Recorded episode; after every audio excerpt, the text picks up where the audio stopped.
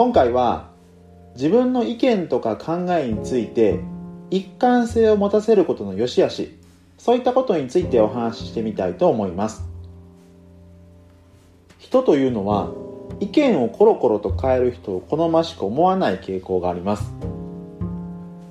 例えば昨日は A という政党のことを支持していますと言っていた人が今日は B の政党を支持しています。さらにその翌日にはですね C の政党を支持しています。こんな風に言うとさすがにこの人って主張とか態度に一貫性がなくてなんだかなと思う人が多いのではないかと思います。こうした傾向の反動としてですね一般的に人というのは意見とか態度をすぐに変えるのは他の人からの見栄えが良くない。だからこれまでの意見とか態度を維持しておこう。という心理が働きがちです。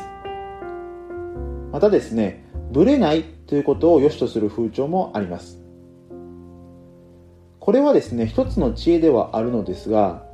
あまりに過去の意見とか態度にこだわるということはかえって自分の評価を傷つけてしまうことにもなりかねません。例えばですがネットであるタレントさんの問題発言を当初は擁護する側に回っていたとします。それは単純にそのタレントさんに好意を持っているからかもしれませんがただですねどんどん好ましくない新しい情報例えば過去にこんな問題発言していましたよみたいなものですね。そういったものが出ているにもかかわらずずっとそのタレントさんを擁護する立場を取り続けたらさすがにこの人は世論が分かってないんじゃないのとか頑固すぎなんじゃないの？そういったレッテルを貼られかねません。人生の根幹に関わる主義主張ならまだいいかもしれませんがタレントさんの発言それ一つに過度に態度を固定してしまって自分の評判を落とすことはあまり賢明ではないかなと思います。またですねあえてそれを誘導する人もいるので注意したいところです。本人としては何かしら態度を変えたい時にまさか〇〇さんは今更意見を変えることなんてしませんよねとか昨日まで言っていたことを撤回なんてしないですよね。そういった発言が寄せられると本人としては変えたいと思っていてもですね簡単にはその立場を崩せなくなってしまいます。一貫性というのは交渉術でもよく使われたりします。例えば寄付を募るシーンだとですね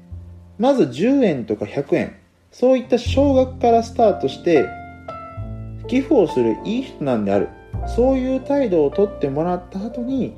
1万円とかそういった大きな金額の要求を出してくるケースもあったりします。断る人ももちろんいるんでしょうがやっぱり周りからの見られ方そういったものを気にする人はですねそうしたエスカレートした要求をなかなか断りづらくなるんではないかと思います。一貫性というのはご自身の意見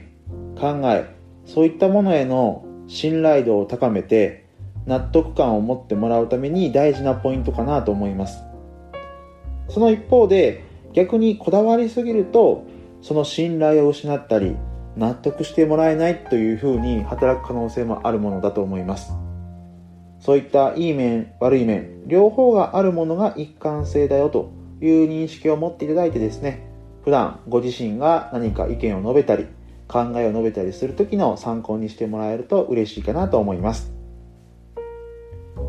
では今回はここまでとしたいと思います